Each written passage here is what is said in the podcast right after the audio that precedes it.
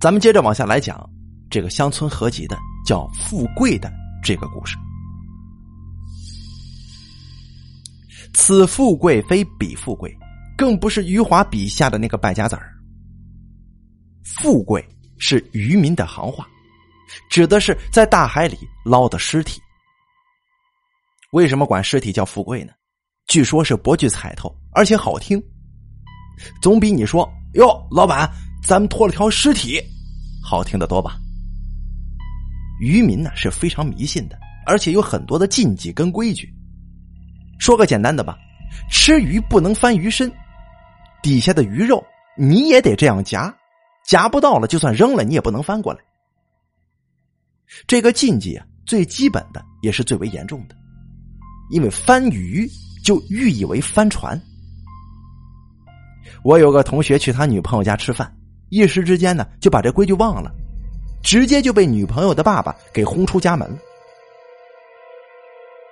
渔网拖到富贵，老板是很开心的，这代表着好运气。但是我们村庄那看鱼先生可不这么认为。他说啊，其实这是渔船老板的自我安慰，或者是不想得罪死尸，起个好听的名字。渔网拖到死尸，也就是富贵，说明船巨阴，是很凶的这么一个说法。如果处理不好啊，是要出人命的。处理富贵的方法是世袭下来的招数，没有哪个渔民知道为什么要这样做，也不需要知道，你只需要照做就行。这富贵呀，捞上来之后，一般都已经面目全非，难以辨认。长期浸泡在海水里，导致皮肤惨白、浮肿、溃烂、生蛆，也就是咱们现在所说的巨人观，或者说只剩下一只骨架了。那么，怎么处理这富贵呢？这里面的学问可大了。尸体跟骨架的处理是不一样的。接下来呀，我用一个故事来给大家认识认识这个富贵。这个故事呀，是从岳父大人那里搜刮过来的，可信度为三个星。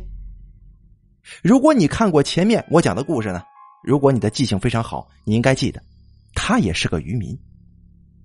为了更好的讲述这个故事给大家听，我呢就用第一人称来给大家讲述。那年老三刚小学毕业，我记得很清楚，因为过了夏天呢，老三就要上初中了。这初中的学费比小学贵嘛，当时我手上也没多少钱了，于是我就想啊，多走几趟船，给他挣点学费呗。那个时候鱼少。渔船呢，也没有像现在这样有油钱补贴，亏损是相当厉害的。走一趟船不容易，很多老板都把船停在码头上，倒腾别的生意去了。不过也有一些老板会把船租出去，毕竟这泡在水里一天不如一天呢。我们当渔民的有个禁忌，那就是七月十四当天不走船，这是祖宗留下来的规矩，咱不能破坏。可是这拖船不是当天就能来回的，走一趟，短则十天半个月，长则三两个月都有可能。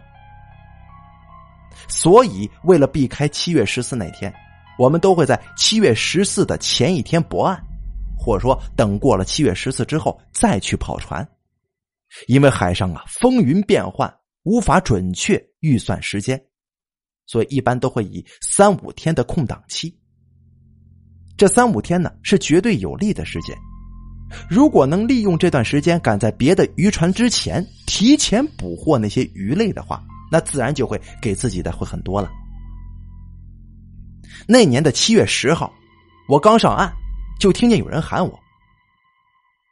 我回头一看是黑仔，以前的伙计。当时这黑仔拉着我就说了：“哎，哥，搭个伙呗。”黑仔这个人呢。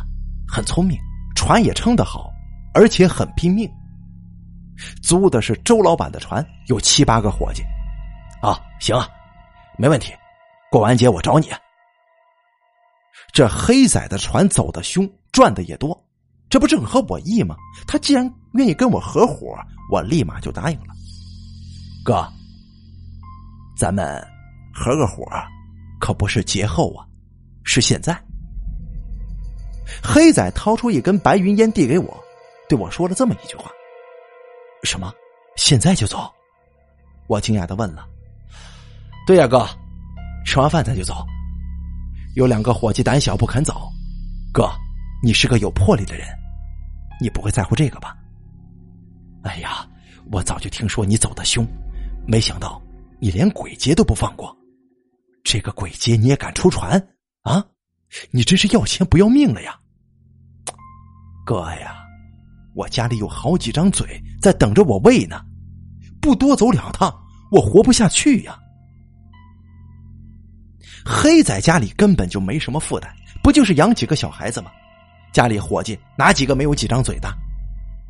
他这人呢，就是这么拼，就是想疯狂的挣钱，我也不好去点破他。可是这七月十四出海，确实让我觉得心里头不踏实，没底。这老祖宗的话，宁可信其有，不可信其无啊！我踌躇着默不作声。如果不是有规矩摆着，我是很想去的。这不，自己家的老三学费还没个着落呢。哎呀，哥呀，这都什么年代了，你还迷信那个？香港都回归了。国家响应改革发展呢，要努力奔小康，不是吗？你可别拖了国家的后腿啊！黑仔搬出一大串的道理说服我，我听着听着呀，心就动了。七月十四这个日子虽然有规矩，但是谁也没真正碰到过什么事儿。你看电视上的那些船，一年三百六十五天走，也不见有什么问题呀。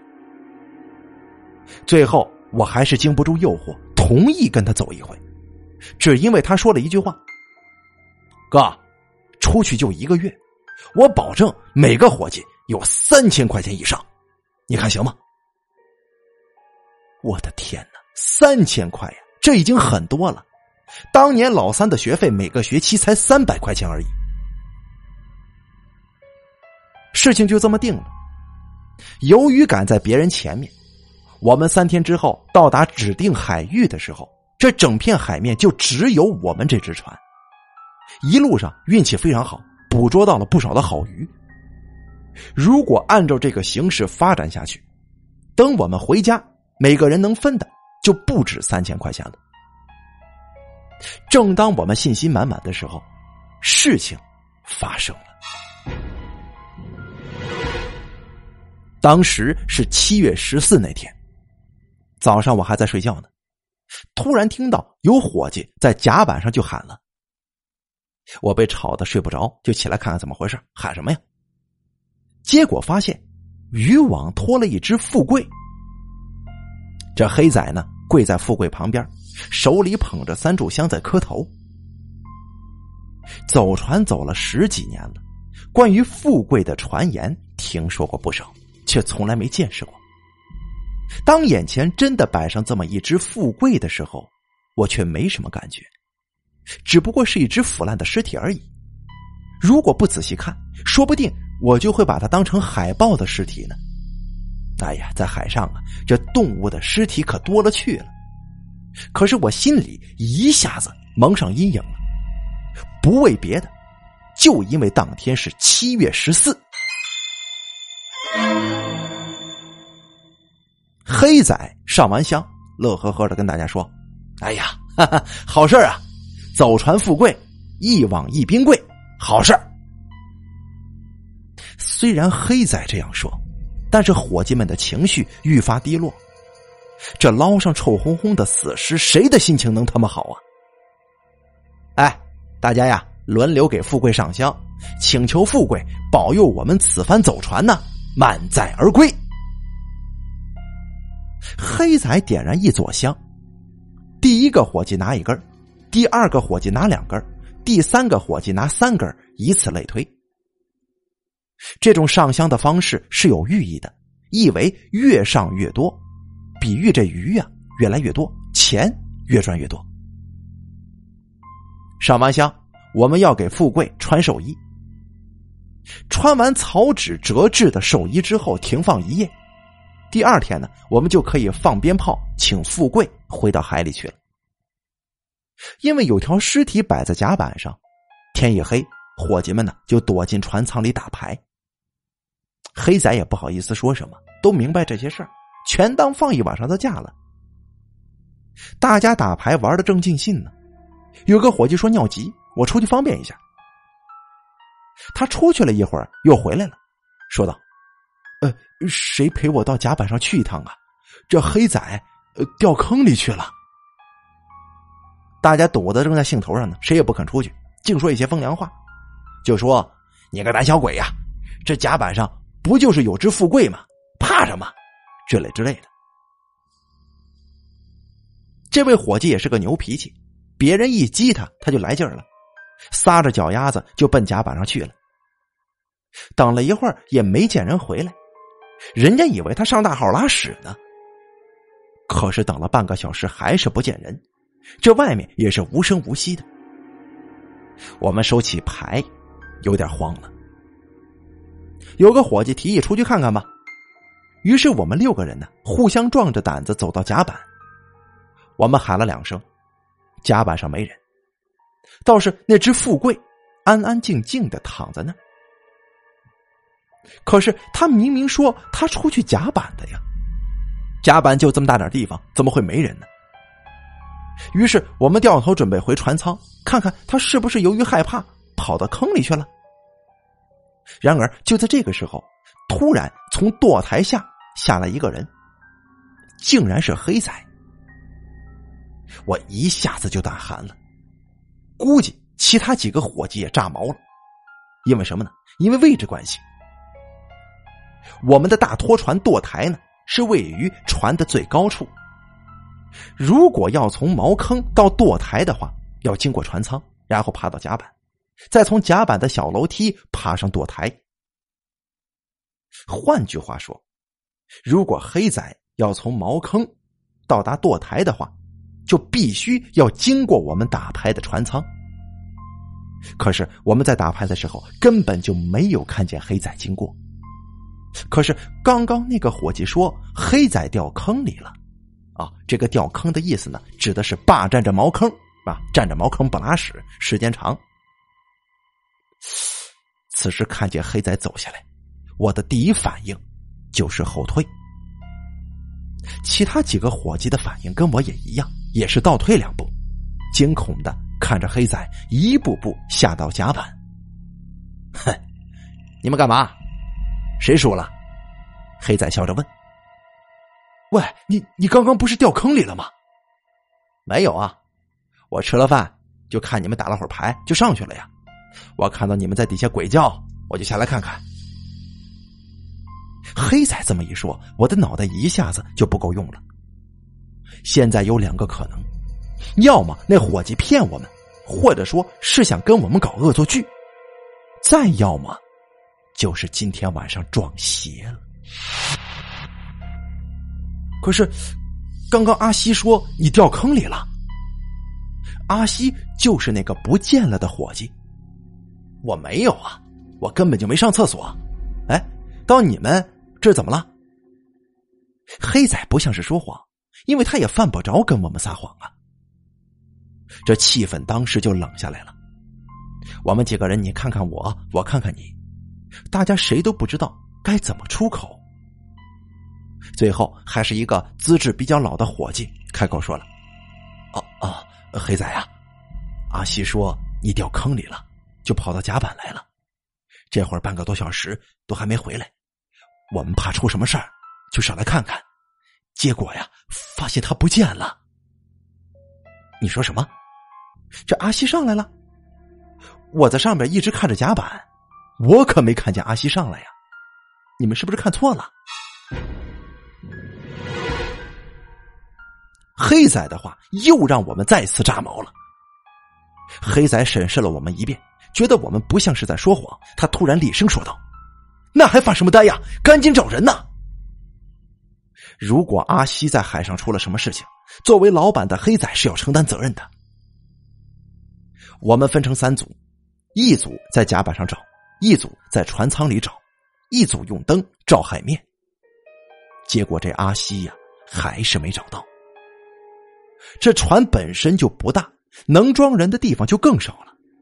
如果在船上都找不着人，那么只有一个可能，那就是掉海里了。夜里下海捞人显然不现实，就算大白天，你也不一定能够捞得到。阿西就这样无声无息的消失了。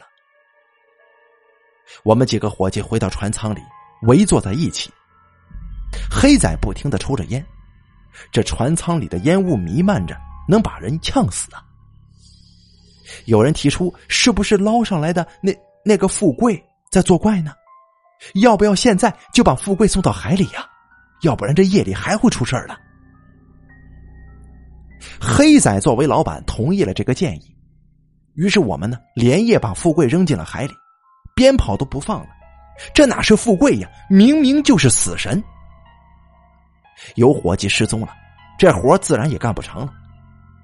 黑仔连夜将船往回开，开了一小段之后，就远离了那片倒霉的海域。可是到了半夜，当时我们都在船舱里睡觉，突然头顶的甲板传来脚步声。我的耳朵比较浅，一点动静就能够听得清清楚楚。我乍坐起来，抬头看着甲板。这声音突然又停了，我等了好一会儿，再也没有响起，于是又躺下睡。刚睡迷糊，我就觉得喘不过气来。这个时候，我迷迷糊糊的睁开眼，我发现我的脖子被一双大手给掐住了。当时我吓得半死啊！借着微弱的灯光，我看到掐我的人竟然是黑仔。此时他正朝我咪咪笑呢，我伸脚就朝他的肚子就踢了过去。果然，他立马放手往上面跑。我爬起来，边喊边追：“黑仔杀人了！黑仔杀人了！”追上甲板，几个伙计听见我的嚎叫声，披上衣服也跟上来了。这甲板上哪里有什么黑仔呀？一个人影都没有。这个时候，黑仔带着两个伙计从船舱里爬上来，就朝我怒吼了：“喂，你还没闹够啊！”这个时候我才想起，我刚刚只顾着追，怎么就没注意黑仔当时有没有躺在床上呢？回到船舱躺下，又躺了一会儿，甲板上那个古怪的脚步声又出现了。我睁开眼，也不说话。偷偷瞄着其他人的反应，果然，我看到几个伙计也睁着眼睛，显然他们也是听到了这个脚步声，只不过他们选择保持沉默了。紧接着传来的，就是哭声，一阵阵的哭声，是个女人的声音。我们船上统一都是大老爷们儿，哪来的女人呢？倒是今天拖上来的那个富贵，是个女的。其实这个时候，大家伙都心知肚明了。今天晚上，我们怕是被这只富贵给缠上了。黑仔不说话，我们也不动。就这样，那个女人的声音哭了很久，哭的让人心烦，哭的让人胆寒呐！妈的，你你到底要干什么？黑仔突然吼了这么一句，我被吓了一跳。不过我还是选择装睡。只听见那哭声一顿，紧接着就是个女人的声音：“我的东西不见了，还给我。”他讲的竟然是白话，不开玩笑的。当时我吓得都发抖了。没人拿你东西。我的东西不见了，还给我。没拿呀？有没有人拿了？黑仔喊了一句，不过没有人吱声。我的东西不见了，还给我。黑仔骂了两声，那声音就停了。停了之后，他继续哭。哭到天亮才消失的。第二天一早，有个伙计去冰柜里取鱼做早饭，发现阿西睡在鱼堆上。伙计上去把他赶紧拍醒了，又惊又气，就问他：“你他妈昨天晚上干什么去了？怎么一个人躺这睡的呢？”阿西说：“昨天晚上到甲板撒尿，正脱裤子呢，突然眼前一黑，醒来就看到我们了。感情昨天晚上我们闹腾了一整晚，这家伙就在鱼堆上美美的睡了一觉啊。行，人没事最好。大家伙折腾了一夜，吃了早饭，都回去补了一觉。然而到了晚上，那个女人又来哭了。这黑仔骂了一会儿，大家又都睡了，似乎已经成习惯了。反反复复的，直到回到码头卖鱼的时候，阿西在冰柜里清出了一只女士的戒指。我们这才明白，黑仔二话不说，把这戒指当时扔海里去了。隔了一会儿，一具死尸从水底浮了上来，竟然是我们拖上来的那只富贵。后来，黑仔请人把那只富贵捞上来，再埋到山上，年年祭拜。再后来呀，黑仔靠着自己的那股子拼劲儿，人家发财了。也有人说是因为他的好心，富贵保佑他了。好了，这个故事呢，咱们就讲到这儿。